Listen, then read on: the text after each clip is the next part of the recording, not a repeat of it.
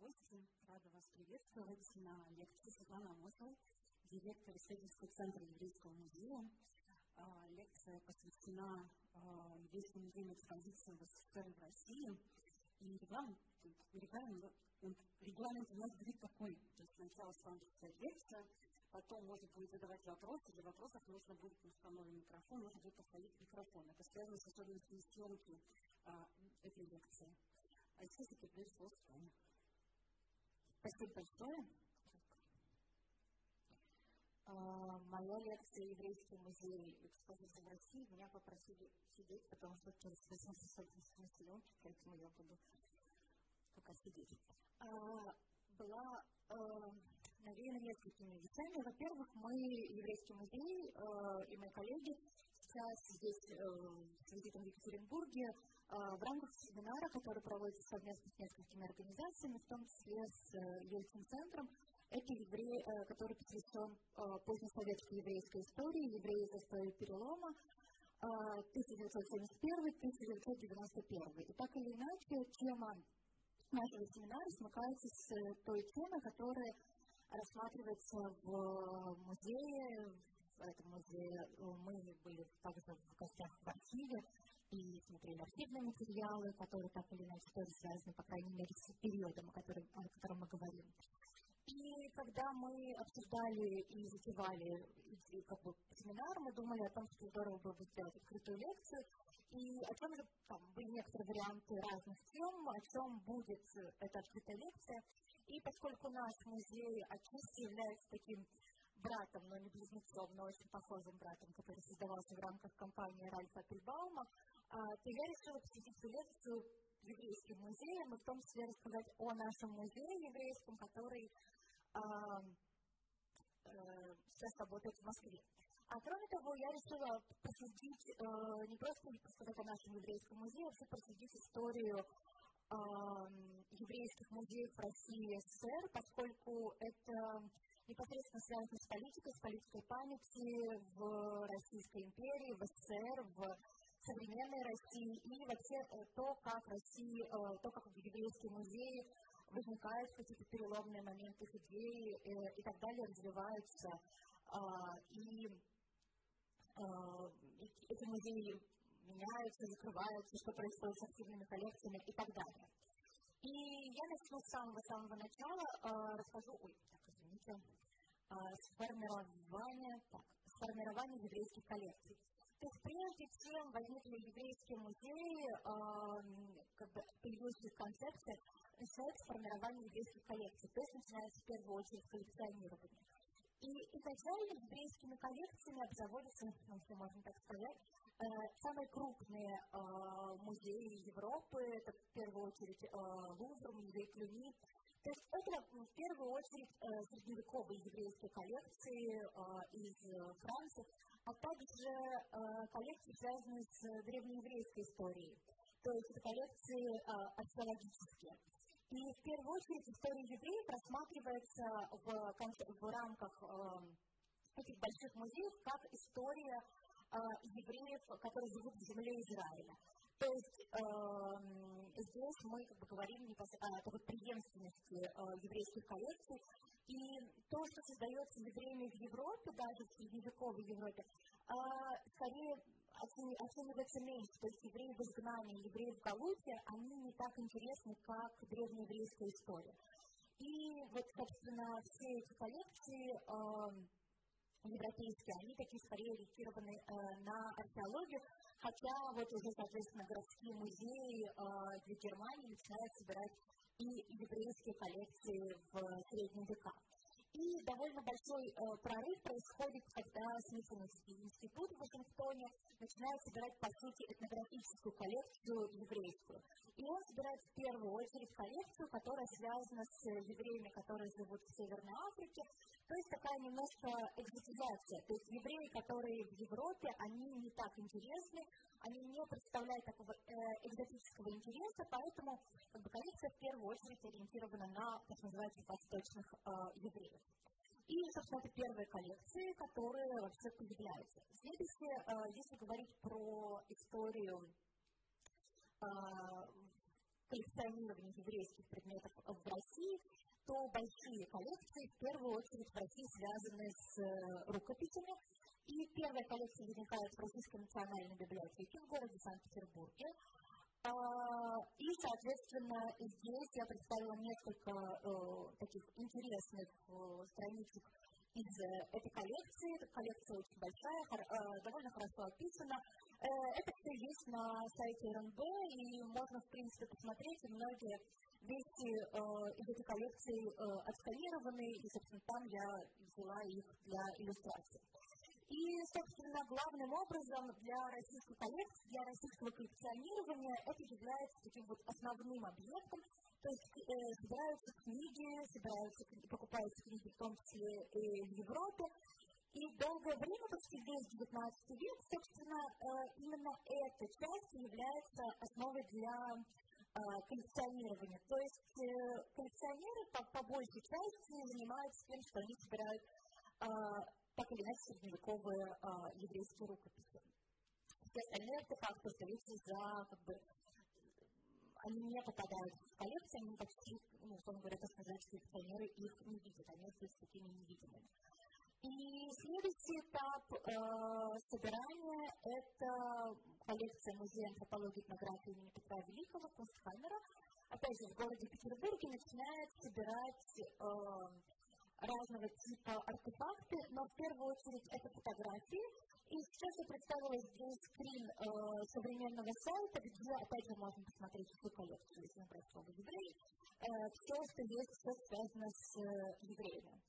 И, опять же, эта коллекция формируется по принципу, сначала собираются э, вещи, связанные с бухарскими евреями, то есть опять же, такая немножко экзотизация. В первую очередь, э, такие интересные э, группы евреев, европейские евреи, опять же, остаются за кадром, но когда начинается э, сбор фотографий, то здесь уже появляется довольно много фотографий европейских, европейских аскенадских евреев, то есть евреев, которые живут э, в Европе.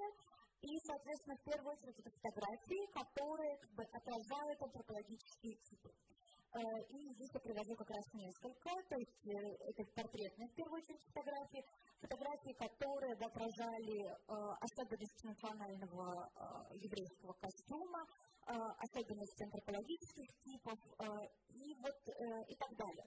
То есть это становится такой вот основой для коллекционирования экспонатов. В первую очередь это, как я уже сказала, фотографии. Ну и плюс, например, когда исследователи специального сбора еврейских коллекций в, до начала 20 века Кунстхаймера не делает. То есть э, это когда, например, исследователь едет в Среднюю Азию, собирает там какие-либо предметы, э, ну и по ходу э, описывает этнографические группы, по ходу кто-то он узнает про евреев, видит какие-то интересные предметы, что-то особенное, и тоже их приводит. То есть никакого специального коллекционирования еврейских предметов, даже в Костроме, в это время не происходит. То есть э, основной, как бы, я уже говорила, основной источник для коллекционеров, основной интерес коллекционеров продолжается на уровне рукописей и иногда каких-либо средневековых э, предметов ритуала, в основном из драгоценных металлов, серебра, э, там, драгоценными камнями и так далее. А, первый еврейский музей, непосредственно именно еврейский, это не еврейская коллекция отдельная, именно вот уже непосредственно традиционный еврей, а, появляется в Вене и Гамбурге. И надо сказать, что эти э, еврейские музеи, они э, открываются еврейск... Э, несколькими еврейскими обществами. И первое – это общество по собиранию охраны художественных исторических памятников еврейства, Юдиси музеум он э, открывается в самом-самом конце XIX э, века. И, собственно, часть экспонатов этого, этого еврейского музея мы до сих пор можем увидеть в, еврейск, в еврейских музеях Вены. Э, в первую очередь, это коллекция ритуальных предметов, это рукописи, то есть ритуальные предметы из синагог, э, ритуальные предметы из богатых домов, в первую очередь, это такие красивые серебряные э, вещи. И, естественно, как я уже говорила, рукописи, которые, собственно, становятся такой глав, главным предметом для коллекционирования. А вот второй музей, который открывается в Гамбурге в 1897 а, году, он немножко отличается от этого Венского музея, потому что Макс Грюнвальд сам был фольклористом и руководил обществом еврейского фольклора. И его в большей степени интересовало уже такое народное, еврейское народное искусство, хотя понятно, что он тоже ориентировался на самые высокие образцы этого еврейского искусства, то есть в первую очередь это разного рода, как я уже говорила, ритуальные предметы. Однако туда, в эту коллекцию попадали и другие народные предметы, вполне себе могли попасть три четки, которые использовались на еврейский праздник Пурим, изготовленные из дерева. Но, опять же, Макс Грюнвальд, будучи раввином в Германии, в первую очередь ориентировался на коллекции Центральной и Западной Европы. В первую очередь, конечно, то, что было создано в Гамбурге, коллекции чешских евреев. В меньшей степени, например, его интересовала польская история или история российского еврейства. То есть это было как бы в первую очередь, здесь была некоторая такая региональность. Что происходит в России? В России в 1914 году открывается первый еврейский музей. Но надо сказать, что предыстория создания еврейского музея была довольно длинной. В 1907 году возникает еврейское историко-этнографическое общество. Это такая общественная организация, которая была призвана ее, ее задачах было а, развивать историю, культуру а, еврейского народа, собирать э, факты э, еврейской жизни. А, и, соответственно, ее основателями стали такой эм, э, известный еврейский историк Симон или Семен Дубнов, который написал несколько томов истории евреев России, который является, по сути, такой первой историей евреев в России. Еще одним основателем ее стал Семен Акимович Анский. Это его псевдоним, вот здесь есть написание его фамилии. На самом деле его, его фамилия Рапопорт. И, соответственно, он родился в небольшом еврейском местечке в Беларуси. И у него довольно интересная и сложная судьба будучи, в общем-то, изгнанным из общины, он долгое время жил среди русских шахтеров, занимался таким физическим трудом, собирал, будучи таким еще и народником, он собирал русские песни, затем он приехал в Петербург к Глебу Успенскому, который, собственно, как бы есть такая история, что он придумал ему этот псевдоним. Он писал на русском языке в основном и был таким еврейским, с одной стороны, он был народником, то есть те, кто говорил о том, что народ необходимо просвещать, в первую очередь русский народ. Во вторую очередь он был таким еврейским просветителем, и в 1907 году совместно с Дубновым и с несколькими крупными еврейскими просветителями и политиками, они создают, собственно, еврейское историко-этнографическое общество.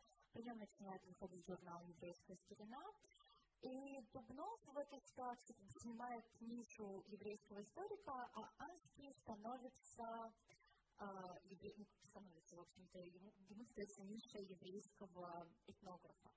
И все это время, начиная с 1907 года, он пытается найти деньги э, и организовать еврейские этнографические экспедиции. Uh, уже в 1907 году он входит в партию эсеров, и это тоже такой важный момент, который в дальнейшем сыграет не самую приятную роль в, как истории всех еврейских музеев. Но, соответственно, он занимается и политической деятельностью, и просветительской деятельностью, то есть он такой энтузиаст, политик, общественный деятель, писатель, то есть у него очень много ипостасей. И, соответственно, Семен Анский, он занимается тем, что он из деньги на я уже сказала, на этнографические экспедиции. А, зачем ему были нужны эти этнографические экспедиции? То есть в чем он, чем он видел их цель? Он говорил о том, что еврейское местечко а это основное место жительства евреев э, Российской империи, евреев Польши, евреев Восточной Европы, то есть такое специфическое а, место проживания евреев, вот оно умирает. Оно умирает, скоро ничего не останется. Евреи модернизируются, евреи переедут в большие города, евреи забудут свой а, родной язык идиш.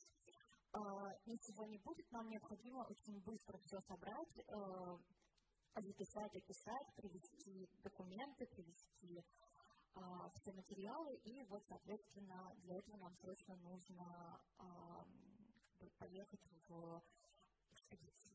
И, собственно, у него такие немножко даже, не могу сказать, истерические нотки звучат, но у него постоянная идея, что вот-вот а, произойдет мировой пожар, пожар мировой революции, которая сметет лица земли это местечко, ничего не останется, а, давайте мы немедленно поедем. И, соответственно, в 1911 году барон Гинзбург, э, еврейский меценат, дает Семену Анскому деньги на то, чтобы он поехал в экспедицию. И, соответственно, в течение нескольких сезонов до 1914 года э, Анский и его команда ездят в в, в местечке Чистая Серловские, евреи жили то, что называется Западная губерния. В, в конце XVIII века была введена Чистая Серловская, которая проходила по почти по, по той границе, которая была в составе Речи то есть такие, э, те территории, которые вошли в XVIII веке, э, на них можем положить евреям плюс небольшая территория. Вот Анский ездил по этим территориям,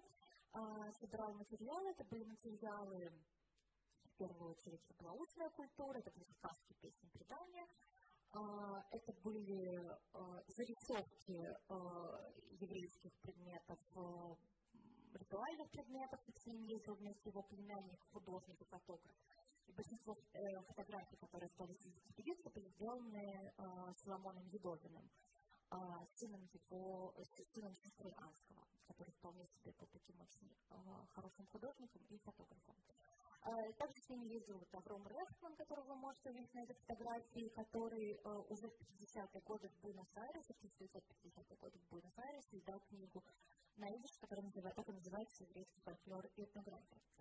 И э, собирая все эти материалы, Анский, конечно же, понимал, что он уже покупал какие-то материалы, он понимал, что с ними что-то нужно делать.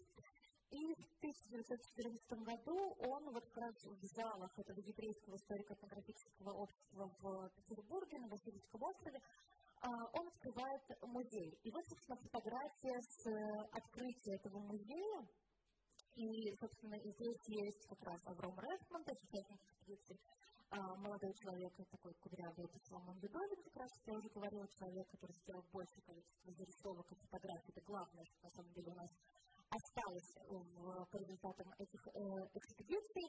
Э, этот человек, соответственно, вот этот второй, сам Симонанский в центре, такой немножко грустный, э, классик еврейской литературы, к тому моменту уже он был классиком еврейской литературы Шалом Алейхим, э, сидит дама, которая сидит, это жена Шалома э, Алейхима, собственно, и Моисей Гинзбург, то есть один из людей, который дал, дал деньги на создание этого музея, собственно, на территории, которая квартире, которая принадлежала раз э, Гинзбургу, и открывается вся, весь этот музей. И мы видим, соответственно, часть этого музея, а, в эти полки, собственно, на которых выставлены, как вы видите, а, различные синагогальные предметы, предметы синагогальной утвари, то есть это а, различные лампы, торашильды, то есть то, что украшало свитки Торы, то, что украшало во всю синагогу, то есть если придется, там видно специальные такие приспособления для чтения Торы, псалим, то есть то, что используется на шаббат, э, и многие другие вещи. Э, есть несколько фотографий, не так много фотографий этого музея, но буквально там пара, пара или фотографий э, сохранились. Ну и в частности, что самая известная фотография, э, которая хранится в Петербурге в Ассоциации Петербургского идарика. Э, дальше Аска, собственно, занимается формированием коллекции, но вот, как я уже говорила, она начала формироваться уже в экспедиции. Ну и, соответственно, вот в отчете, в отчете экспедиции он пишет довольно подробно все три года, когда он что-либо собирает, кроме устных текстов. Потому что уже в 2012 году он активно пишет о том, что необходимо создать вот такой вот еврейский музей. Тут он говорит, что он скупил около 200 предметов, э, фотографии синагоги он делает, э, внутренние украшения, крупные памятники, исторические здания и так далее. Далее он тоже пишет, что удалось отснять около тысячи фотографий, приобрести около 400 предметов, ну и, конечно же, рукописи. То есть рукописи продолжают играть очень такую важную, значительную роль в формировании коллекции.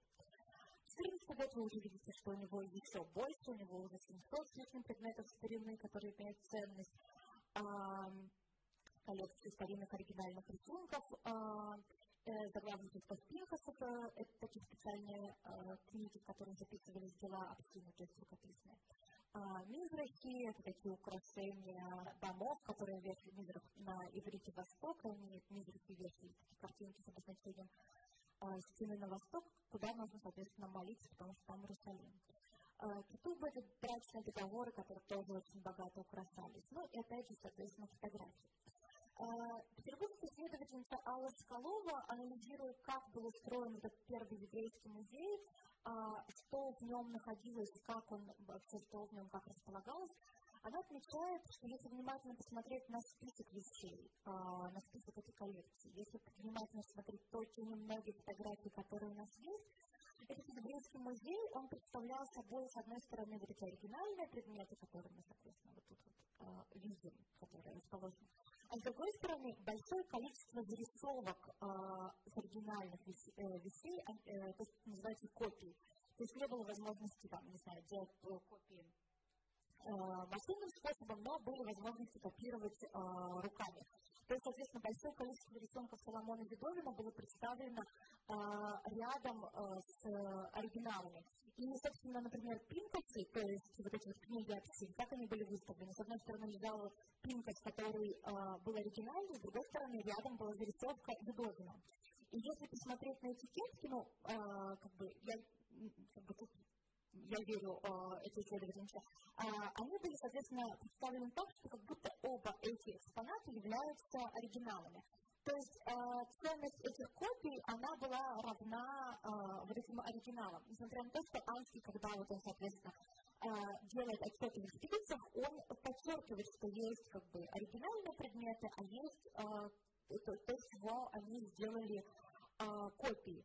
То соответственно, э, они не только фотографировали, например, надгробные памятники, но их и перерисовывали.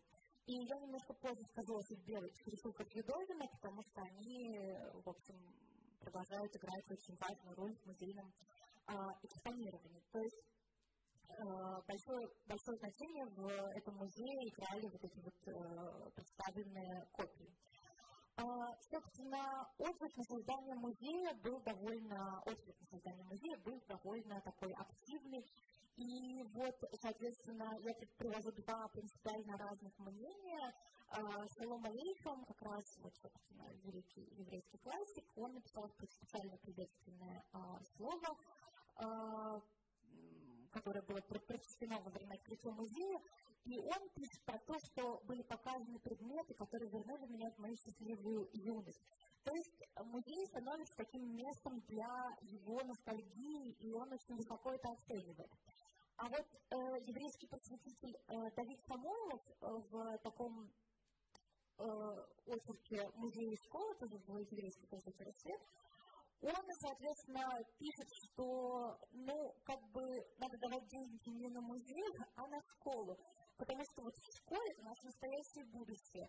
А, собственно, э, как бы музей, ну, не здесь сохраняется еврейство, не здесь сохраняется вот это вот еврейский дух, и поэтому, ну, конечно, музей это неплохо, на этом он говорит, что я ничего не имею против музея. Но мы же говорим о воспитании еврейства, его нужно воспитывать не в музеях, а в э, школах. Поэтому, ну, в общем-то, его основная идея, пожалуйста, ребят, приводите ребят в еврейские школы, э, тогда мы избавимся от духа ассимиляции, то есть э, утраты религии, утраты языка, утраты еврейской культуры, а не в музей. Ностальгировать хорошо, но лучше как бы развивать э, наше будущее. И такая английская э, исследовательница Эллен Грубер, она на самом деле, анализируя э, современные э, европейские музеи, пишет о том, что музей для евреев в современном мире, то есть 90-х, 2000 годов, еврей для, э, музей для евреев становится таким местом ностальгии, местом, где он, э, где, где, куда еврей приходит, потеряв как бы нет особенности своей идентичности, говоря уже там на французском или английском языке, не посещая синагогу, он таким образом вот как бы погружается в некоторую ностальгию. И для светского еврея музей становится вот таким вот э, э, местом, э, которое заменяет ему синагогу, местом, которое формирует его идентичность, местом для его ностальгии, даже если он никогда не пользовался этими предметами, он воображает себе, что его бабушка, его прадедушка, вот они это использовали, и таким образом он как бы э, чувствует некоторое родство. И то, что мы видим в кстати, Салом Алейхам, это ровно вот как раз вот это вот э, погружение в ностальгию, счастливую юность, и для него тоже музей – это такой объект э, для э, ностальгии. И это довольно интересное пересечение, потому что Эллен Грубер пишет про вот этих вот еврейских, э, еврейских, еврейских современные музеи, которые, собственно, работают почти, там, которые открылись почти через там, 100 лет после э, событий, про которые я говорю. Однако вот эта концепция ностальгии, она опция для э, начала 20, начала 20 века, и для конца 20 века. Ну и, собственно, продолжая дальше историю музея, Анский формирует концепцию развития этнографических музеев, цели, задачи, и он пишет такой проект для выступления на Всероссийском еврейском съезде. Правда, это выступление не состоялось, однако проект был опубликован. И он, соответственно, говорит о том, что э, это еще на самом деле до открытия еврейского музея в Петербурге, но концепция он уже, ну, как бы уже музей в процессе создания. И он вот, соответственно, его приглашают рассказать про то, что он думает о музее. Он говорит, что в каждом городе по возможности должны быть этнографические еврейские музеи. И здесь надо обратить внимание, что он пишет именно про еврейский этнографический музей. Это тоже очень важно. Я показывала, что э, первые европейские музеи, они были с таким собранием скорее э, ценностей, то есть э, то, что воспринималось не как этнографическая ценность, а то, что воспринималось как художественная ценность. И вот в каждой области должен быть музей еврейского искусства. Э, в области он имеет в виду в большом э, культурном регионе. И, соответственно, Национальный исторический музей должен быть открыт в Палестине. То есть э, он мыслит э, музей в Петербурге как музей такой вот областной, где представлено только российское еврейство. А вот, э, соответственно, настоящие реликвии, самое дорогое, что у него есть в музее, самое дорогое, что, условно говоря, в Парижском музее, должно было быть перенесено в Иерусалим. И именно там должен был открыть вот такой вот вся система еврейских музеев. То есть такой вот, а, такая пирамида, то есть на самом низу вот эти вот маленькие городские музеи, а, в каждой области музей а, еврейского искусства. И отчасти, например, сейчас, когда мы встречаемся с музейщиками, которые работают в Европе, каждый маленький город, где когда-либо жили евреи, там они стараются открыть маленький еврейский музей, он не всегда этнографический, он, конечно такой музей истории места. А, конечно же, во многих местах открывается музей еврейского искусства, но при этом уже никто не, почти никто, нет, нельзя сказать, никто не мыслит, что самый главный исторический музей, он находится в Иерусалиме. А многие говорят о том, что да, вот как бы музей диаспоры, который находится в Тель-Авиве, вот он есть тот концептуальный тот музей по Анскому, который а, вмещает в себя вот эту вот всю систему еврейских музеев. Но это не совсем так, однако Анский вот сформулировал то, что в итоге через сто лет, по сути, как бы э, так или иначе работает, но некоторые, с некоторыми изменениями. Что, собственно, происходит дальше? Э, далее случается в 1917 году революция, сначала февральская, и здесь э, музей скорее страдает от э, холода, каких-то э, материальных проблем, потому что им почти никто не занимается. В, в октябре 2017 года происходит переворот, переворот, и Анский, будучи эсером, то есть политическим противником большевиков, должен вынужден бежать из Петербурга он увозит небольшую часть коллекции с собой, э, затем он обоснуется в Вильнюсе, а затем в Варшаве, но через несколько лет его здоровье совершенно подорвано, он умирает. В Вильнюсе он, и в Варшаве он еще успевает открыть такие же этнографические кружки, то есть он довольно деятельным человеком был. И часть его коллекции осела в Вильнюсе, часть его коллекции э, осела в Варшаве, а часть его коллекции продолжала жить в Петербурге в этом самом музее. И музей в 20-е годы, пережив все революционные потрясения, а, продолжает вполне себе активно существовать. И в 20-е годы э, даже есть э, э, этнографические экспедиции, и коллекции музея продолжают пополняться. Такой историк, вернее, такой этнограф, как Исайя Пульнер, очень молодой, ездит в экспедиции в Самарканд, ездит в экспедиции в Украину и Беларусь, Белоруссию, извините, и, соответственно, тогда это все регион, и, соответственно, собирает коллекции, собирает тексты, и музей развивается. У нас есть описание музея 1925 года, если я правильно помню, и где описывается, что кроме основной экспозиции есть фонды музея, есть архив музея, есть библиотека при музее, то есть музей вполне себе живет и процветает. И так мы здесь существует до 1929 года, когда, соответственно, многие, 28-29 год, происходит, соответственно, перелом, в принципе, в политике, государственной политике. Многие, не только еврейские организации, но вообще разного рода организации, закрываются. И 6 декабря 1929 года еврейское этнографическое общество прекращает свое существование, и музей, при котором оно существовало, также закрывается.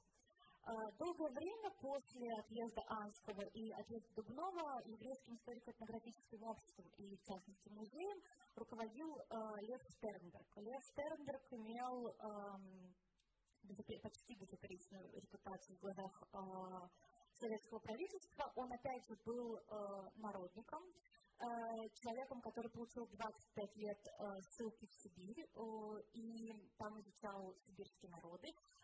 Соответственно, будучи таким вот, с одной стороны, политически, имея левое политическое убеждение, с другой стороны, получив некоторый этнографический бэкграунд, он стал директором Кунсткамеры и, соответственно, он руководил курсами этнографии на факультете и также возглавлял еврейское историко-этнографическое общество и являлся главным редактором еврейской старины. То есть, пока он был жив, дела шли довольно хорошо, затем музей закрывается.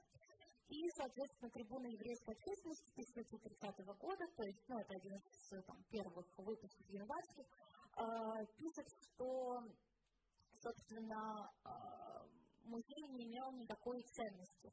Что там можно было найти длинное сказание о религиозном бытовом укладе э, жизни еврейского мещанства, еврейской буржуазии, ничего кроме, соответственно, всякого барахла в их коллекциях не было.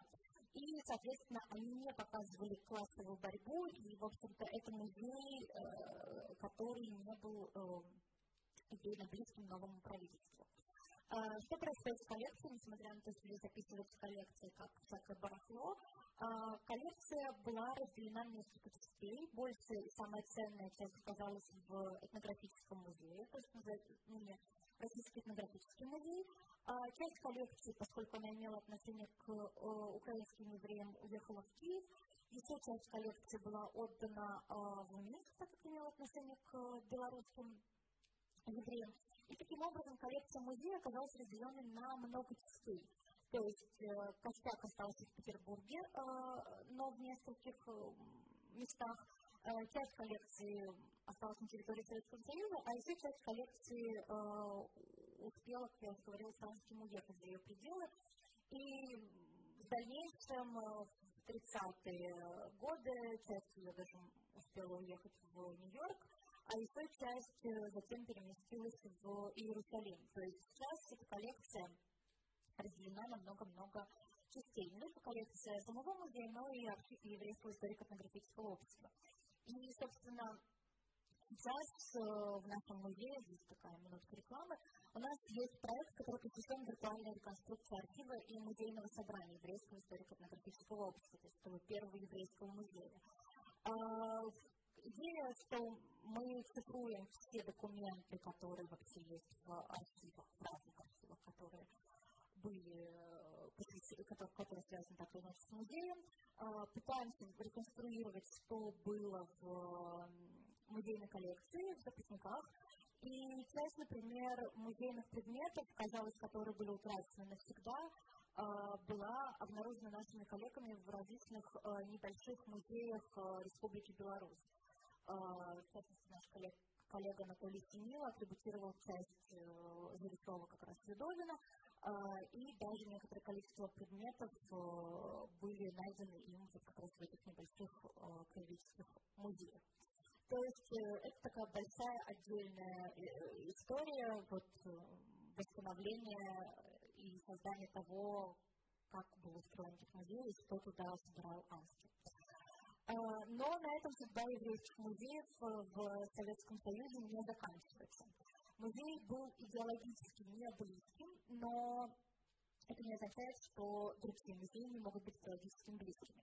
И уже, на самом деле, в начале 20-х годов начинается э, концепция создания э, еврейских музеев. И открывается несколько еврейских музеев, на самом деле они открываются в конце 20-х, э, но их работа по их созданию начинается значительно раньше. Вот уже в 23 году начинается создание еврейского музея в Самарканде. А, ну, я думаю, что все понимают, почему это такой странный, ну или не странный набор городов, потому что Самаркандский музей был посвящен э, бухарским евреям, еврейский музей в Тбилиси был посвящен э, грузинским евреям, и еврейский музей в Одессе был посвящен евреям ашкеназам и европейским э, евреям. Э, я не могу ответить на вопрос, почему, например, не было э, концепции создания еврейского музея в Минске. А, несмотря на то, что в Минске работала этнографическая и лингвистическая а, комиссия, а, почему-то был создан музей только в Одессе. И, соответственно, во всех этих трех городах в конце 20-х годов открываются э, еврейские музеи. Они, соответственно, открываются с точки зрения новых идеологий, учитывают эти новые идеологии, учитывают э, политические концепции, а также новые музейные идеи. И про, вот, соответственно, и Самаркандский Тбилисский детский музей сейчас уже есть некоторое количество статей про Самаркандский написано чуть меньше, а про музей в Тбилиси, про музей в Одессе можно почитать статьи а, Марины э, Щербаковой, хотя она занимается Самаркандским музеем, но пока на русском языке про это не вышло. Сказать, что Самаркандский музей, он интересен тем, что его, например, создает один из э, тех людей, которые участвовали в экспедиции Анского, однако вот он э, э, смог несколько изменить концепцию, это такой Илья Лурье. И в создании Самаркандского музея как раз европейские евреи играют большую роль, чем, например, в Тбилисском. В Тбилисском он такой именно грузинский еврей, его концептуально создают. Надо сказать, что все три музея закрылись, Тбилиси существовал дольше всего, он закрылся только в 1952 году. Самаркандский музей э, в связи с тем, что всех его сотрудников репрессировали, был закрыт в конце 30-х годов. Одесский музей, несмотря на то, что много, его сотрудников были репрессированы в 30-е, закрылся э, с началом войны и после войны уже не открылся. Еще один важный такой, э, важная такая э, еврейская э, выставка, это не отдельный музей. Это 1939 год открывается евреи в Царской России СССР в Государственном э, музее этнографии в Ленинграде. И вот э, создателем и автором этой, э, этого, этой выставки является Исайя Пульнер. Исайя Пульнер ученик Стернберга в некотором смысле, так или иначе, ну, у него он много читал работу Анского, хотя, конечно, Анский был идейно не близким для него человеком, но он все-таки является его учителем а, в этнографии. И, собственно, коллекции самого Пульмера из Еврейского историко-этнографического общества и коллекции Анского были представлены в этом а, в этом музее, в, в, в, в, в этой экспозиции. А, собственно, этнографический музей, как я сказала, это российский этнографический музей, и э, я, к сожалению, не нашла хороших фотографий. Хотя они есть, вот этих вот, вот, этих вот этого зала, который был открыт. И, собственно, его идея, он был, во-первых, очень таким новым, свежим взглядом в музейной работе, он тут были использованы диорамы, у него были в этом были очень хорошие витрины, самые последние модели, и, соответственно, были специально сделаны макеты, то есть это были манекены, на которые были, э, которые были одеты в народные костюмы, которые изображали различные жанровые схемы. И там было 12 э, разных разделов, и, собственно, в основной экспозиции был вводный раздел. Он был отделен э, так, чтобы казалось, что вот это старое, от чего мы уходим, а вот там есть новое. И, собственно, вот этот вводный раздел, он назывался еврейское местечко. И там было две сцены из, собственно, из успехов 713. Э, было старое дореволюционное местечко, и всего они выбрали Народный театр Пуденшпиль, потому что решили, что он лучше всего отражает дух народа. Собственно, Пурим-шпиль – это такое специальное представление на еврейский праздник Пурим. Это карнавальное специальное, ну, театрализованное представление, и там было представлено, собственно, а, а, одетый э, из э, книги Эстер, соответственно, там персонажи книги Эстер в народных костюмах были представлены в этой витрине. Кроме того, там были, были вывешены зарисовки э, Анского как раз, который перерисовывал, ой, извините, пожалуйста, не Анского, а Юбовина, который э, изображал народные костюмы. То есть э, вот эти вот э, э картинки Юбовина снова были задействованы. Были задействованы в других частях экспозиции, то есть они как бы из сначала были представлены в первом музее, затем в этой э, выставке. Но в целом э, еврейское местечко там оценивалось как такое вот э, реакционное, старое, э, то, где евреям жилось крайне плохо, э, а вот, соответственно, новое, куда нужно стремиться, это была э, выставка о еврейских колхозах и, в частности, о Биробиджане о еврейской э, автономной области. То есть э, там были показаны красивые домики, были их фотографии, э, были реконструкции того, как устроены еврейские колхозы, э, и было много фотографий называемой новой жизни, то есть то, как сейчас э, живут евреи в Биробиджане. Это были фотографии евре, э, евре, евреев в школе, евреев пионеров, это были фотографии э, евреев, как они работают на полях. И, соответственно, все время было такое противопоставление евреев, э, которые занимаются торговлей, живут в этом несчастном еврейском местечке и их обманывают раввины, и счастливой советской жизни. И много из того, как был представлен советский Биробиджан, собственно, вот э, Александр Иванов, э, тоже сотрудник Петербургской дайки, описывает, описывает вот эту, как была устроена эта экспозиция, он пишет о том, что многие тексты, которые были представлены в этой экспозиции, они явно были переписаны из агиток 1930-х годов, которые призывали евреев ехать в Биробиджан, зачастую были на они были переведены на русский язык и представлены. Ну и вообще Биробиджан вот как представлял таким местом счастливым, новая, новая победившая а, советская концепция евреев на земле была представлена самым наилучшим образом.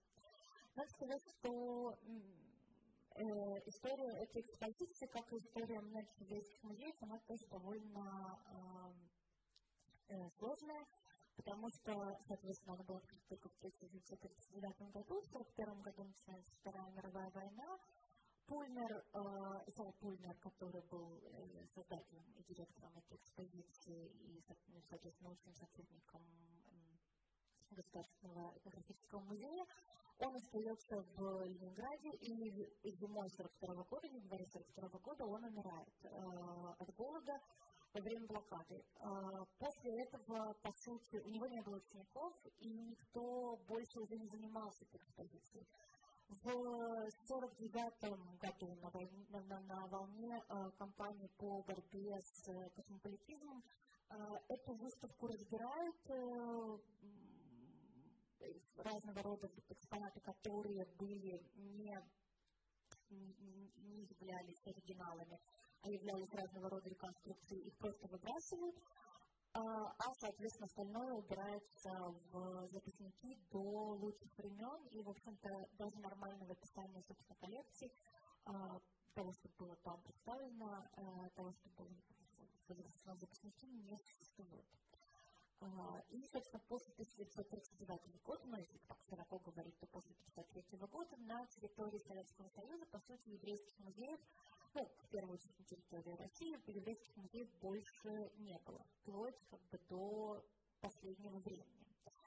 И я уже говорила, что я эту лекцию читаю в рамках э, нашего семинара, и, и мы много говорим про еврейское возрождение конца 80-х годов, и, казалось бы, еврейское возрождение конца 80-х годов, которое породило множество еврейских организаций, религиозных, светских, культурных и так далее, должно было породить автоматически создание большого еврейского музея, ну или хотя бы маленького еврейского музея. И в рамках э, вот этих вот музеев, в рамках вот этих вот организаций э, говорили постоянно о том, что еврейский музей необходимо э, создать, но, тем не менее, этого никак не происходило, и создание, по сути, еврейских музеев начинается только, э, ну, если говорить так, в 2000-е годы. На самом деле, я перевожу тут немножко чуть-чуть более шире, потому что открывается постоянная переделанная, постоянная экспозиция в Государственном музее истории религии, музей будущего а, атеизма, а, иудаизма, и она, она пытается представить не только как бы, коллекцию, связанную с Э, иудаизмом, но и коллекцию немножко более этнографическую. А, далее, в 1998 году в рамках большого проекта на Поклонной горе, а, где, соответственно, посвящен Второй мировой войне, Великой Отечественной войне, открывается мемориальная синагога на Поклонной горе, и в ней открывается музей еврейского наследия и Холокоста. И в первую очередь это музей, а, конечно же, событий Холокоста на территории СССР. Так сказать, несмотря на то, что музей существует с 98 года, сейчас он пребывает в таком немножко полузакрытом состоянии. Считается, что нормального музея э, по истории Холокоста в России тоже нет, но это, соответственно, есть разные оценки э, этого музея. Однако вот мы будем считать, что в 1998 году считается первый еврейский музей. Затем в 2007 году в Санкт-Петербурге открывается постоянная экспозиция в Российском этнографическом музее, и надо сказать, что вообще, э, когда шли, э, шло идея создания э, вот этого вот еврейского музея, когда евре... ряд еврейских просветителей, ряд еврейских таких общественных деятелей говорил о том, что необходимо создать еврейский музей, место, где он должен был открыться, обсуждалось, что это будет Петербург. То есть первый, почти никогда не обсуждалась Москва считалось, что вот этот вот еврейский музей должен стать таким наследником первого еврейского музея, как бы, эм, будет он его как бы э, продолжателем. Но, э, однако, музей не открылся, открывается только постоянная экспозиция. И считается, что она является наследницей, я сейчас покажу. Э, это, соответственно, два больших зала в Российском этнографическом музее на втором этаже. И первый зал как раз представляет разного рода синагогальную утварь, серебро, что называется ритуальное серебро. В основном э, есть свитки Торы, есть э, сафары, то есть специально такие, такой рог, который трубят на, э, на, на еврейский Новый год. Ну и, и другая вот такая вот э, ритуальная утварь. То есть так, э, таким образом устроен первый зал, вот это витрины первого зала. А внизу витрины э, второго зала, и на мой вкус, к сожалению, смогла найти нормальную фотографию, на мой не очень похожи на витрины, которые в 1939 году заказал э, Пульнер. И здесь, соответственно, в нескольких витринах размещены э, вот такие вот манекены в костюмах, вокруг которых, тоже изображают различные э, жанровые э, сценки. И здесь представлены все э, группы, этнографические группы евреев. Есть костюмы горских евреев, есть костюмы, которые были в СССР, есть костюмы бухарских евреев, и есть костюмы ашкенадских евреев, отдельно представленные костюм еврейского музыканта, э, то есть есть костюм невесты ашкенадской. Э, ну и, соответственно, здесь, если тоже говорить про э, то, как устроен как устроена витрина. Кроме того, что есть вот эти вот оригиналы, которые костюмы, как, какие-то вещи и так далее, тут же лежат, например, э, также точно э, копии, э, например, копии пирожков, которые пекутся на, на Пурим. Э, также висят, например, картинки Пульнера, ой, Пульнера, э, картинки Зубовина, я уже говорила, что они были представлены в первом э, еврейском музее, они были представлены на выставке Пульнера, и здесь они тоже расположены рядом, соответственно, с этими э, этнографическими объектами, то есть это картины как раз рисовки того же самого Пурима, э, это зарисовки с еврейских кладбищ, которые изображают там э, э, украшены еврейские надгробия. Ну и, соответственно, часть фотографии Юдовина тоже здесь представлена. То есть вот эти вот предметы, которые являются копиями, тоже постоянно переходят из одной экспозиции э, в другую, сейчас уже став э, такими вполне себе э, музейными предметами наряду со всеми остальными. Ну и здесь как бы можно говорить, поговорить о статусе э, вообще музейного предмета, как копия становится уже ценится наряду с оригиналом, а иногда даже больше его. Ну и, соответственно, в 2011 году открывается музей истории евреев России, он открывается в Москве. Это небольшой частный музей, который располагается в офисе, э, квартире человека, мецената, который, собственно, его открыл. Это Сергей Устинов. И буквально там чуть меньше, чем через год открывается э, Большой еврейский музей э, и Центр толерантности, собственно, в котором как раз работаю я. И сейчас немножко поговорю о нем. И вот сейчас мы видим как раз такое создание еврейских э, музеев при общинах э, и школах. И я знаю несколько таких еврейских музеев, в частности, музеев в Тюмени, в Туле, в Дербенте. Есть, например, музей при э, еврейской школе в городе Омске. И вот он принципиально отличается от того, что есть в Тюмени, Туле или Дербенте, потому что это музей, который посвящен в первую очередь э, Великой Отечественной войне и памяти о ней. И только сейчас вот э, второй небольшой зал немножко посвящен истории э, евреев в Омске, и, который начинается сначала, сначала про евреев, а потом немножко про евреев Омска. Вот. А эти музеи немножко другие, я расскажу позже. Ну и если говорить о Еврейском музее Центра толерантности, то он довольно долго его готовили, в 2002 году разработка. Как я уже сказала, что э, Ральфа Пельбаум, то есть тот же, та же ассоциация, которая делала э, музей Ельцина здесь, делала, соответственно, и э, еврейский музей. Еврейский музей он сделал чуть раньше. Ну и, соответственно, если говорить о научной концепции, то э, здесь было несколько человек, которые принимали участие в активной разработке. Это были довольно крупные, собственно, были и здесь довольно крупные исследователи российского еврейства, а, большая часть из них была а, иностранцами, а, за исключением Олега Витальевича Будницкого, который занимался разработкой концепции в истории Второй мировой войны, зала Второй мировой войны. И если говорить вообще о том, как этот музей устроен, что в нем есть, то это, есть довольно интересная статья американской исследовательницы Деборы Ялен, которая сравнивает э, не весь музей, э, не всю концепцию, но концепцию то, как представлен штейбл, то есть традиционное еврейское местечко в нашем музее, и как оно было представлено в той самой экспозиции Пульмера. И, соответственно, э, она взяла немножко такое название, которое вызывает, название своей статьи, которое вызвало такую, надо сказать, а, не то чтобы критику, но заставила обратить на себя внимание. Она назвала эту статью как образ Штетла а, в музеях Сталина и в музеях Путина. А, и, соответственно, вот она говорит о том, что если как бы э, Штетл Пульнер равно Сталина такой показывается как грязный, захолустный и как бы то, что, то, что умерло или вот вот умрет, то наш Штетл, он наоборот такой, что это в еврейском музее современном, он такой э, слишком положительный, э, слишком идеальный.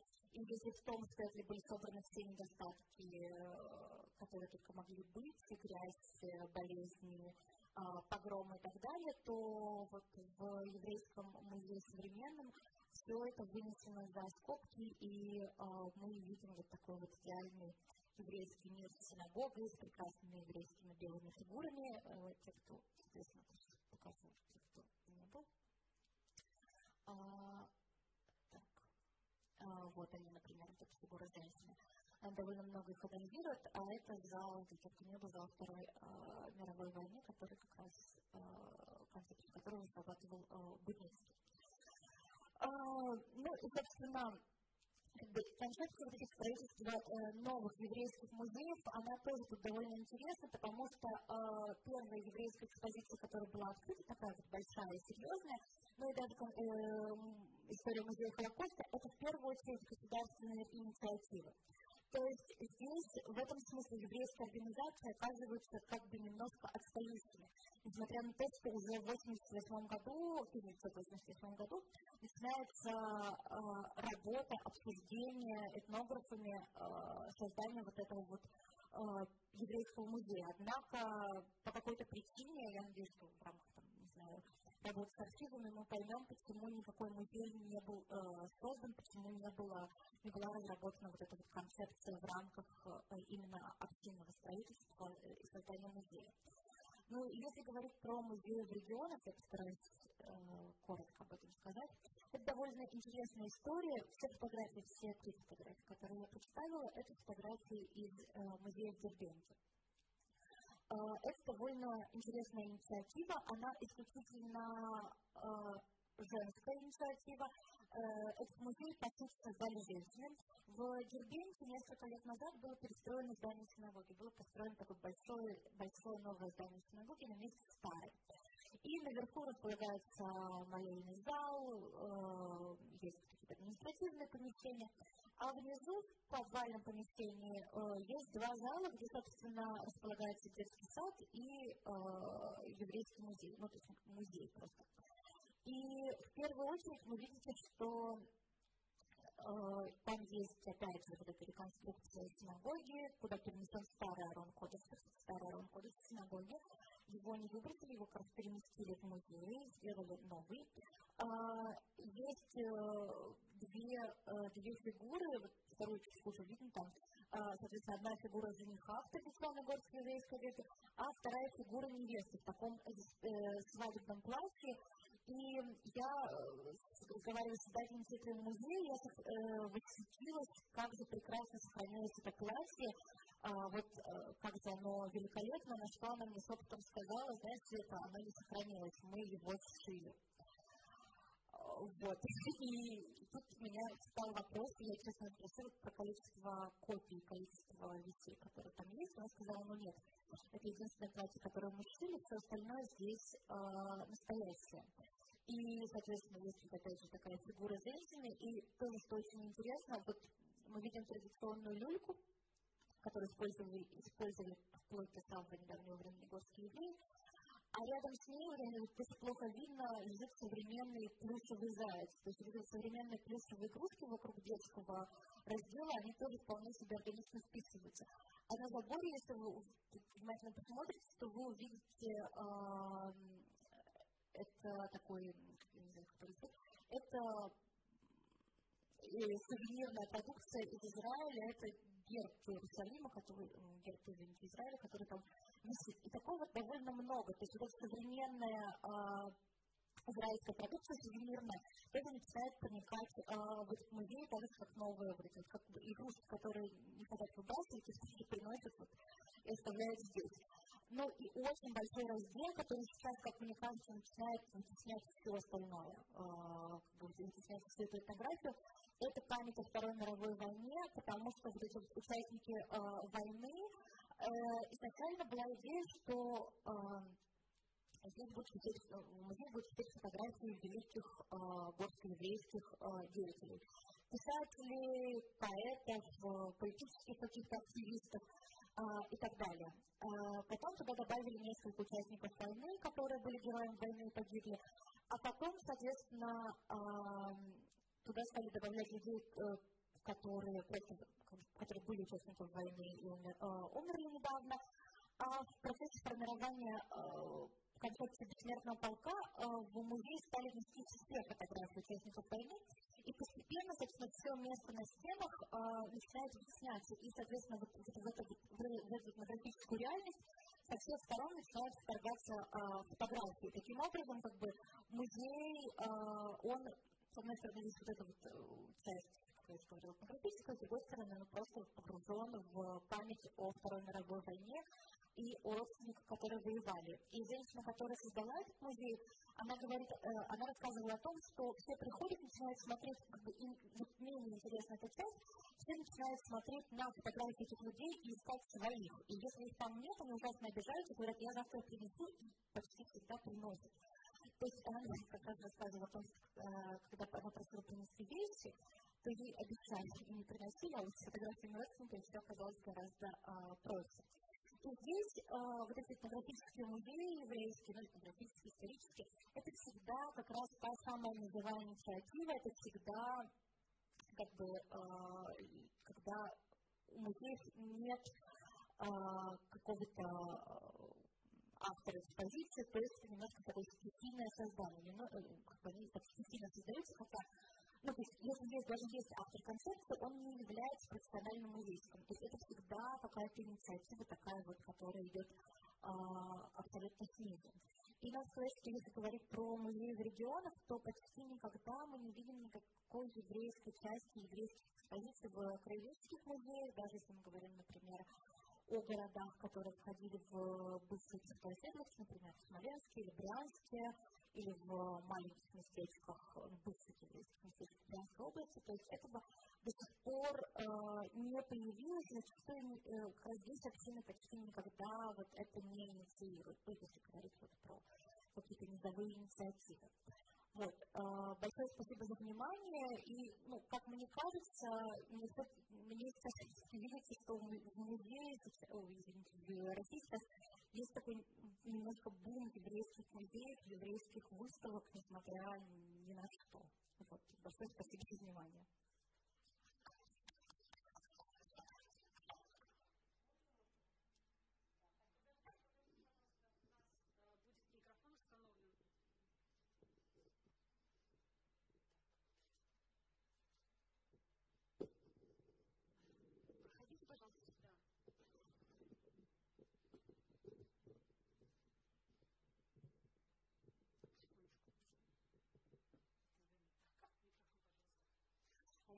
Знаете, э, возникает вопрос. Смотрите, э, евреи не имели государства долгое время, оно образовалось недавно, буквально, э, своей территории, как можно было сохранить какие-то бытовые, бытовой уклад жизни, народ, который был разбросан по всему миру.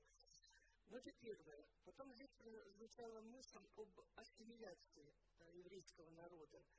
А вот мне кажется, конечно, еврейский народ очень талантливый народ. Вот именно ассимилируя с другими народами, он в полной мере раскрывает себя. Ну вот, например, если взять российских евреев, тот же Левитан, гений, понимаете, вот нет такого а, э, второго гения, который бы родился в Израиле, понимаете, вот именно взаимодействие с культурой русской появился э, Левитан. Или, взять наш кинематограф, э, актеры, режиссеры, сценаристы, операторы, это тоже большей части ну, да, талантливые люди. А, взять кинематограф Израиля, вот я не представляю, не, просто не знаю, может быть и есть, но я не знаю таких шедевров, которые бы создавали евреи в России и в Израиле. Вот с чем это связано? Первый вопрос, как они могли сохранить вот свой уклад жизни, не имея, значит, своей территории государства. И в то же время, э, вот, зря тот Эйнштейн, да, гений появился именно в Европе. Поэтому э, мне как-то вот кажется, что вот ассимиляция э, совершать ее напрасно. Наоборот, они привнесли в культуру разных народов и э, себя тоже, собственно говоря, раскрыли именно благодаря вот тому, что они жили в разных странах. Да, большое спасибо. Ну, я отвечу на первый вопрос. Соответственно, процесс э, сохранения традиций или, наоборот, не сохранения традиций довольно а, важная тема. Это э, было, скажем так, с двух сторон, потому что, с одной стороны, э, были государства, которые, не, ну, как бы, которые отделяли евреев, если мы говорим про раннее средневековье, там, создание еврейских гетто, когда, соответственно, не христиане, то есть иудеи живут отдельно. Это позволяет им сохранять, то есть создавать новый уклад, потому что а, мы понимаем, что тот уклад, который мы имеем еврейский, там, в еврейских местечках, в Германии 16 века, это не тот уклад, который был у древних евреев. То есть понятно, что он тоже менялся, менялся под влиянием э, внешних обстоятельств, э, там, герм... средневековой Германии, э, России XVIII века, конца XVIII века и так далее. То есть менялся еврейский костюм под влиянием э, городской моды, менялась еврейская кулинария под влиянием, опять же, внешних обстоятельств э, меня поменялся язык, то есть евреи, например, э, ашкеназы евреи европейские говорили на идише, который долгое время считался даже не языком, а диалектом немецкого языка и так далее. То есть э, зачастую как бы понятно, что евреи создавали некоторую такую новую, что называется, этнографическую реальность а, сохраняя там свой язык э, или не сохраняя там, опять же, вот такие споры еврейских просветителей, которые начала 20 века, которые говорили, что идиш вообще нужно забыть, например. То есть это тоже такая отдельная тема. То есть э, евреи сохранялись, сохранялись благодаря тому, что их, опять же, не принимали ну, там, э, свое общество э, э, либо в мусульманских странах, либо в христианских странах. Поэтому несмотря на долгую историю существования, евреи вот как бы а, отделялись, не происходила ассимиляция. Когда появилась возможность культурной ассимиляции, а, это стало, собственно, проблемой. Отказ от языка, отказ от э, каких-то традиционных форм жизни, а, смешанные браки и так далее. То есть, когда, например, брак перестал быть только религиозным, здесь возникает как такая коллизия, когда появляется то, что называется международный брак. Вот, то есть это сложная система, тем не менее, понятно, ну, как бы евреи сохранялись, вот, как бы, сохранили себя, и плюс противопоставление, как бы, есть вот это противопоставление иудейского, иудейского других религий. Вот, я надеюсь, я ответила на вопрос. Вот, по поводу талантливых э, художников мне трудно что-либо сказать и говорить, что в Израиле нет э, ученых и прочее. Мне кажется, не совсем так, но я как бы не буду здесь а, спорить. Э, это довольно интересная идея. Большое спасибо.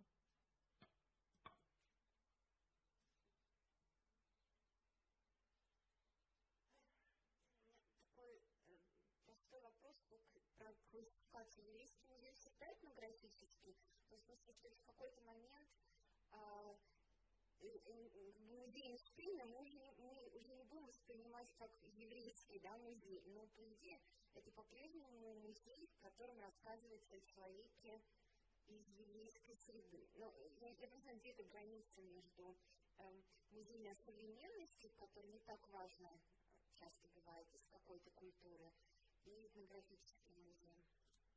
Да, большое спасибо, это хороший вопрос. А, ну, э, опять же, наш музей, который а, музей, еврейский музей Центра толерантности, он не этнографический музей, там есть какие-то этнографические элементы в разделе местечко, но он исторический музей, он рассказывает про историю евреев.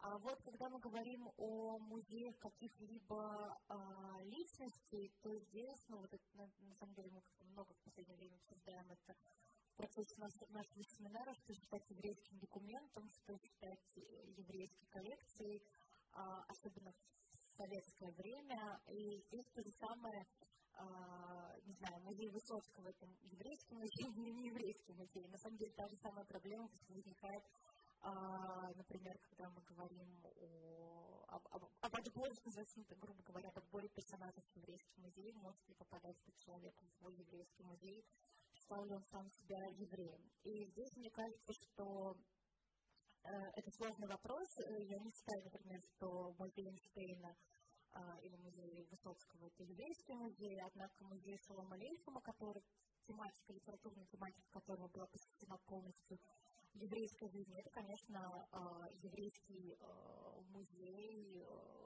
стопроцентный, то, как о нем будут говорить, о его творчестве, а, он будет, э, конечно еврейским. А, когда я попала, например, там, несколько месяцев назад в музей Эрнеста Неизвестного, я, конечно, не шла туда как в еврейский музей, вообще про это не задумывалась, но увидев какие-то а, элементы его работе, я подумала, м-м, а вот когда мы будем на еврейском семинаре, можно привести, то есть это как бы, мне кажется, то, как мы, ну, то, как мы нагружаем, а, какими смыслами, какие смыслы мы придаем тому или иному музею, той или иной коллекции, это и рождается. Ну, это, понятно, очень сложный и хороший вопрос, э, особенно в музее там, отдель, отдельных лиц, как их считать, считать их еврейскими или музеи каких-либо событий тоже, насколько их можно считать э, там, национальным музеем, я бы сказала шире, то есть не только еврейскими, но и в целом национальными. Но вообще концептуально это довольно важная, важная вещь, что считать еврейским в нынешней ситуации. Вот, большое спасибо.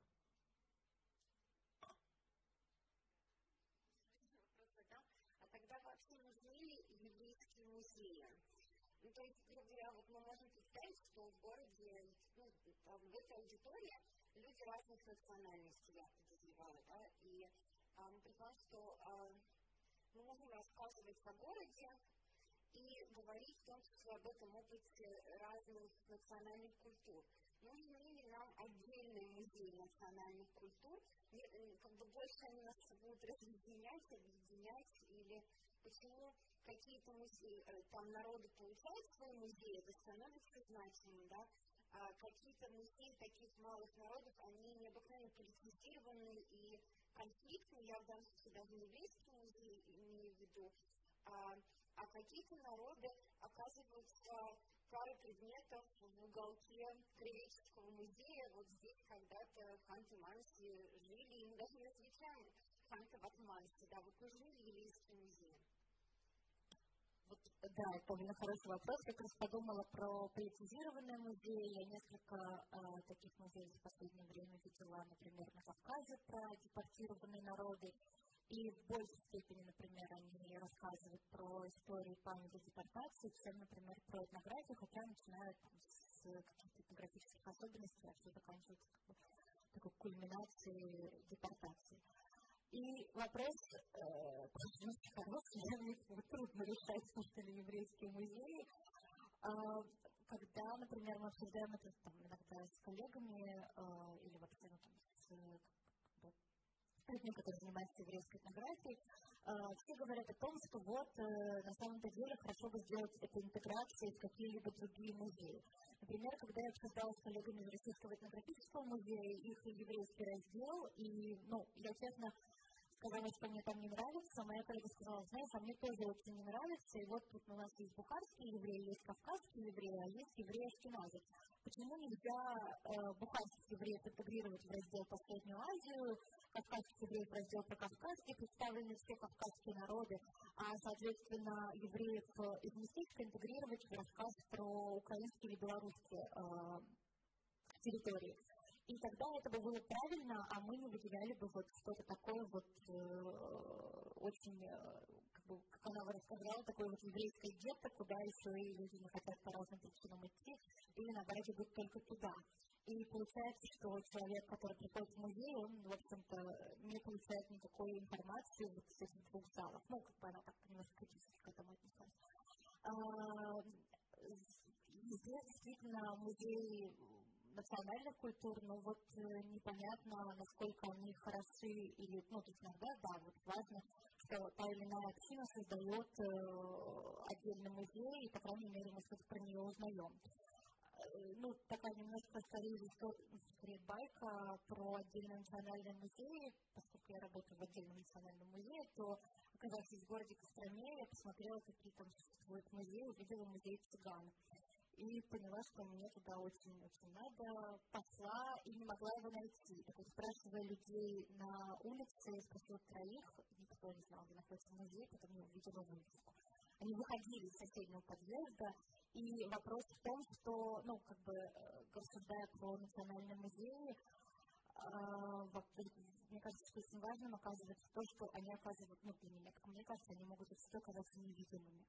То есть, когда они не включены в какие-либо большие экспозиции, когда они не включены в какие-то части, э, подобные национальные музеи, э, можно говорить, это здорово, что они есть, вот, мы можем, если мы заинтересованы там еврейской, цыганской, не знаю, балканской культурой, прийти в этот музей, узнать все-все-все, а с другой стороны, насколько есть там потребность узнавать это все-все-все, и насколько велика возможность оказаться таким вот невидимым маленьким э, музеем. Ну, то есть, опять же, очень сложный вопрос, и, возможно, например, э, для большого города было бы интересно сделать какую-то отдельную интеграцию в рамках городского или краеведческого музея, чем создавать отдельный музей. Ну, то есть, возможно, что тогда эта культура, традиция станет более заметной, более видимой, чем отдельный маленький национальный музей.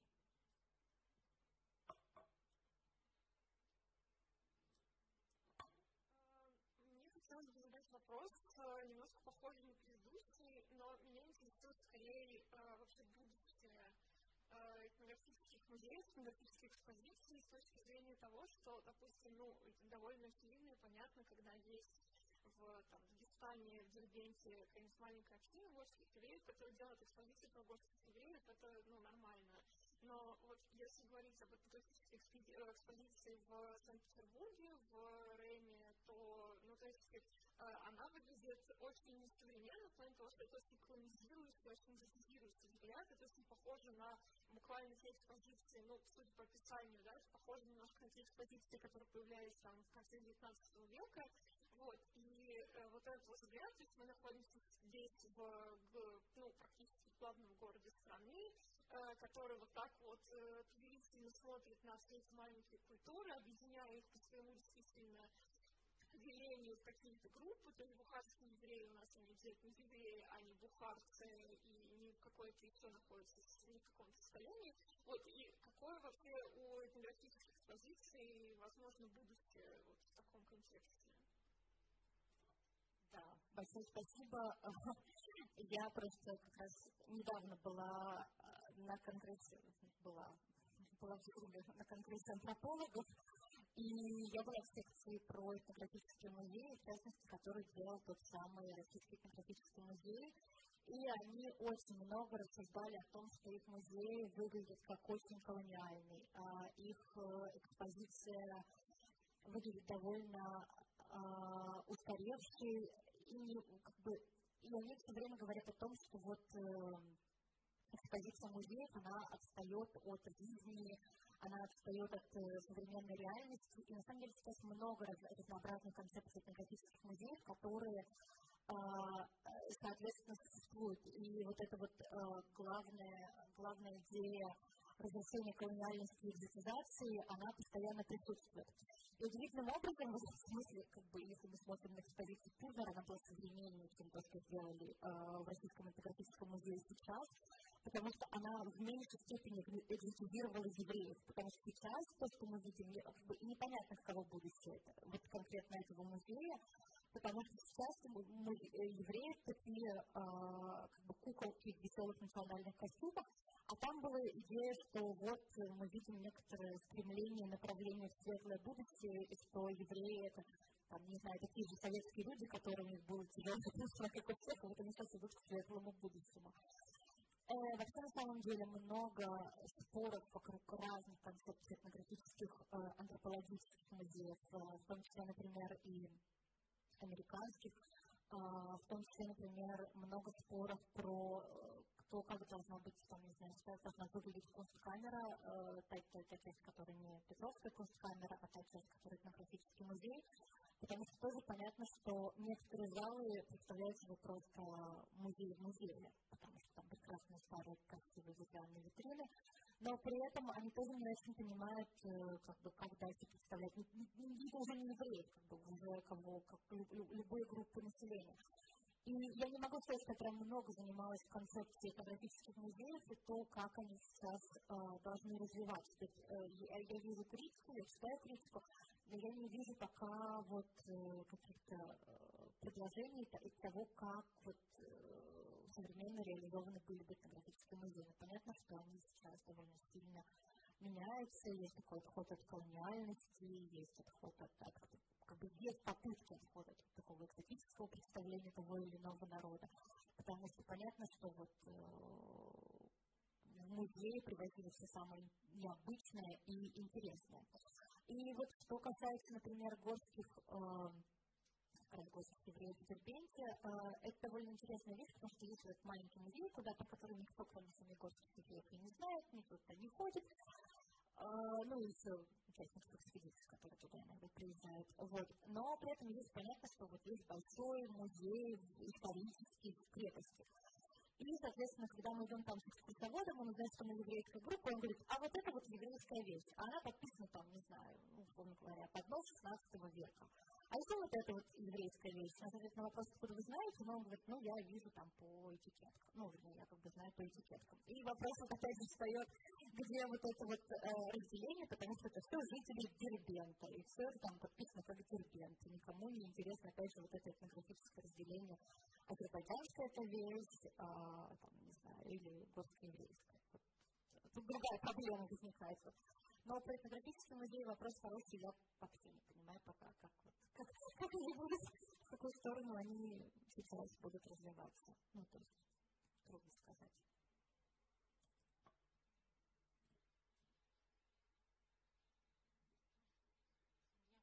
музей не около музейный, ну, все экспозиции все-таки создаются на какую-то музейную аудиторию, да, ради кого, для кого, потому что вы говорите, что какие-то э, локальные музеи пустые, туда никто не приходит, то есть русские евреи создают ради русских евреев, вообще как-то задумываются сегодня или тогда, когда делались 20-е, 40-е годы экспозиции, об аудитории, для кого она делается. И второй вопрос, э, так как музеификация такая сейчас тотальная, э, выступаете ли вы как еврейский музей ну, неким центром, что ли, кто развивает или помогает повышать квалификацию вот этой сети еврейских музеев по стране, или претендуете на это или нет? А, да, это хороший вопрос. Соответственно, если мы говорим про первый еврейский музей, который создавал Авский в начале 20 века, он был ориентирован в первую очередь на евреев, и только на евреев, на этих ассимилированных евреев, которые придут и увидят свое, свое прошлое. И, бы, поскольку он говорил, вот сейчас местечко рухнет, то все евреи переедут в большие города, или местечко рухнет, они не переедут, но они поменяются кардинально, они будут рабочими а, и прочее. И вот этот вот уклад им будет очень а, важно и интересно узнать. Это такое сохранение прошлого для вот а, ассимилированных евреев. Пульнер, создаваясь и остальные еврейские музеи 20-30-х годов, они как бы создавали э, для, вообще для всех как они говорили, для широкого круга людей. Пульнер в первую очередь как бы пытался показать, там была такая концепция, что мы покажем, что евреи не были, евреи-торговцы не были порабощителями крестьян, они были, соответственно, классово близкими к, к, к, крестьянину украинскому, белорусскому и русскому, они не были классовым врагом, хоть они и торговцы, потому что они также страдали от царизма и несправедливости, и, соответственно, как бы мы показываем, как плохо жили в местечке, но вот мы показываем некоторую этнографическую специфику при этом, например, в Буримшпиле. И вот как они, как, так же, как все остальные люди, идут в наше советское светлое будущее и становятся земледельцами. Больше они не классово чуждые нам элементы. То есть это было направлено вот как бы на создание такого, ну, грубо говоря, позитивного образа евреев, в принципе, в советском обществе. А, если говорить про современные маленькие музеи, которые возникают, которые я, а, там, ну, то есть я говорила про Дербент или то, что я говорила про Тулу и Тюмень, это такая э, как бы концепция, мы создадим еврейский музей, точнее как, мы не то чтобы его создадим, нам в некоторых ситуациях, например, как в Тюмени, нам принесли много вещей, их не выбрасывают, их несут в общину, надо с этим что-то делать. Ну что можно сделать? Музей в синагоге. То же самое примерно в Туле, то есть он ни на, он ни на кого не, не, не ориентирован, он не ждет посетителей. Он как бы показывает, как, что есть интересного еврейского. То есть вот он существует в Туле, в еврейской общине, его никак никто не продвигает. Вот его видят те люди, которые приходят на молитву в пятницу, его опять же видят э, люди, которые, например, спонсоры, которые приезжают, и они могут узнать историю еврейской общины, его видят исследователи, которые приходят. То есть он, у него нет идеи, что вот мы будем музеем, который мы сейчас всей Туле, как вот евреи. То есть он такой немножко для, для себя. Э, то же самое, на самом деле, в Дербенте. То есть это музей для того, чтобы вот мы все э, как бы разъехались, вот мы все там непонятно как живем, А вот есть место, куда мы приносим те вещи, которые мы не будем выбрасывать, или вот э, мы расскажем о том, как жила горская еврейская община, что когда-то Дербенте было много евреев. То есть такое сохранение памяти для нас же самих, для горских евреев. То есть он ориентирован исключительно на внутреннее потребление, на вот эту вот общину, которая приезжает и приходит в синагогу, и на и ту многочисленную группу, которая осталась в Дербенте. Э, что касается нас как, как центра таких вот локальных еврейских музеев, мне кажется, мы не претендуем на подобную роль. Я как-то не замечала за нами такого. Хотя к нам иногда обращаются коллеги с э, разными вопросами, когда, ну, вот сейчас есть э, у Российского еврейского конгресса такой, такой проект, в частности, является болотных дела выставку в марте, и тогда к нам обращаются с запросами для иногда для рекомендаций. Например, вот те коллеги из Ижевска к нам обращались из городского музея. Или, например, сейчас э, создается еврейский музей в Минске, они как бы обращаются к нам за помощью, за какими-то консультациями, э, но не только к нам. То есть они призывают все мировое сообщество и нас как некоторых таких, кто ближе всего к ним. То есть мы не выступаем таким таким центром для создания музеев в других регионах. Мы не претендуем и не воплощаем эту роль, как мне кажется.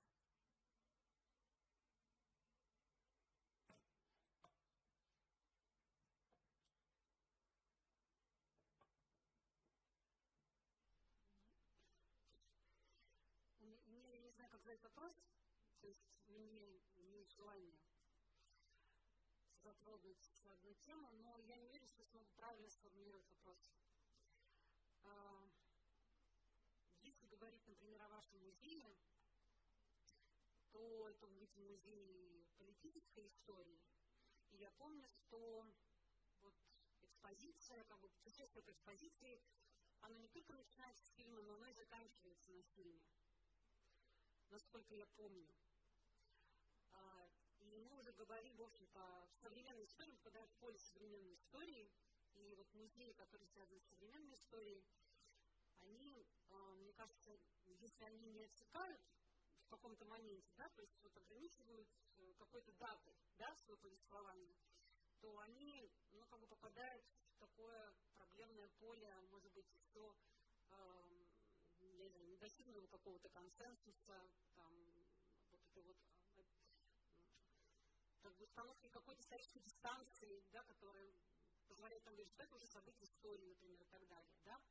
То есть вот мне интересно, как, например, ваш музей, да, эм, обращается именно к, к самой новейшей истории еврейства. Вот если у вас вот этот момент, когда вы отсекаете э, повествование, но учитывая, что время идет, и определенная историческая дата от нас удаляется, то не возникает ли вопрос о том, чтобы как бы этот срок наращивать, да, когда вы говорите об истории, э, об истории евреев. Не знаю, очень я бы спросила, но, наверное, я правильно ну, смогла передать то, что меня волнует. Да, я надеюсь, ну, я надеюсь, что я поняла, потому что, мне кажется, э, это то, что мы, там, не знаю, некоторое время назад обсуждали. А, то есть, например, у нас, не знаю, заканчивается повествование моментом, если я правильно помню, если моя коллега меня поправит, кажется, моментом создания нашего музея на ленте времени. И как бы дальше, после, соответственно, там, 2012 года ничего, ничего не происходит. А, и вот мы сейчас как раз обсуждали, что, во-первых, нужно дополнить события, которые произошли, а вот как бы нужно как-то выбрать. То есть, что это будут события, которые появятся на этой ленте времени. У нас есть, соответственно, такая лента времени, где показаны события мировой истории, события истории России, события еврейской истории. То есть, надо определить все э, те события, которые оказываются релевантными для этой ленты времени. Это довольно сложная история. Плюс, например, э, повествование закан... ну, заканчивается, и мы как раз, там, скорее наш директор говорит о том, что вот хорошо бы сделать э, современное существование еврейской общины. То есть у нас про это очень мало. Вот у нас есть про возрождение еврейской жизни, про 90-е, и вообще ничего нет про 2000 То есть давайте мы расскажем, как вот просто про современность, как сейчас живет, как сейчас живут евреи в России. И пока мы на самом деле никак, уже год, наверное, мы никак не можем придумать концепцию, как это можно показать. Даже, наверное, уже не год, а два. А, и еще, например, тоже показательным вопросом является э, история про еврейский суд. У нас есть такой экран, где в каждом периоде э, истории размещаются те самые еврейские судьбы, то есть это какие-то конкретные люди, которые были там знамениты чем-либо, чем, чем бы там, каким-либо а, аспектом и, соответственно, как-то э, закрепились в еврейской истории. И не только еврейской, но, например, там, не знаю, в зале Второй мировой войны у нас есть э, фильм про Полину Гейман в еврейских судьбах. А в зале 90-х 2000-х у нас, соответственно, на экране еврейской судьбы есть очень большой длинный фильм. И в какой-то момент стал вопрос, что мы этот фильм сейчас преобразуем и сделаем такой же набор э, еврейских судеб, которые есть там, в 50-е, э, есть в, там, в 18 веке. Вот мы сейчас придумаем такой же в 19 веке. Мы сделаем такой же набор еврейских судеб. И передо мной, как перед директором э, исследовательского центра, поставили такую задачу. Давайте сделать выборку из там, великих э, деятелей, которых, соответственно, мы сейчас, по которым мы сейчас снимем фильмы. Я поняла, что, во-первых, я не очень понимаю, как, кого выбирать. То есть я, я попыталась составить какой-то список, э, принесла его нашему директору, на что там были, соответственно, деятели науки, то есть те люди, которые так или иначе как бы, занимаются не просто деятельной науки с еврейскими фамилиями, а деятели науки, которые занимаются именно иудаикой. А, там были, а, я не помню, кто еще был, и третий блок, который, собственно, он попросил сделать, как бы еврейские меценаты. Он посмотрел на это, печально вздохнул и сказал, ну, история сделать выбор, кто из них все-таки будет великим. И эта тема была задвинута. То есть про, насколько я понимаю, опять же, вот там прошло два с половиной года, еврейские судьбы э, мы не стали переделывать. То есть, с одной стороны, э, мы все время пытаемся говорим о том, что нам нужно э, как бы развивать, потому что ну, нельзя говорить, что вот еврейский музей создали, на этом еврейская история закончилась. А с другой стороны, довольно трудно работать с этим материалом, то есть довольно трудно говорить о каких-либо аспектах.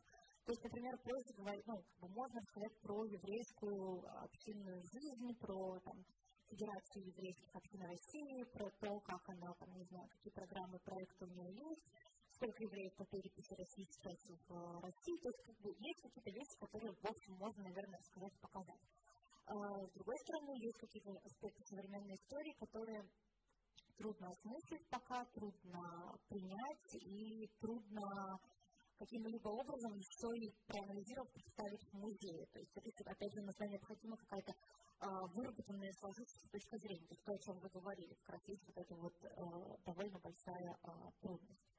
И это, в общем, как бы остается пока таким вот не всегда легко реализуемым планом. Вот поэтому, как бы, да, это важный момент в музее, в котором как бы история продолжает длиться. Но вот с какого момента считается эта история, а не современность, и уже можно сдать в музей. Это остается пока вопросом.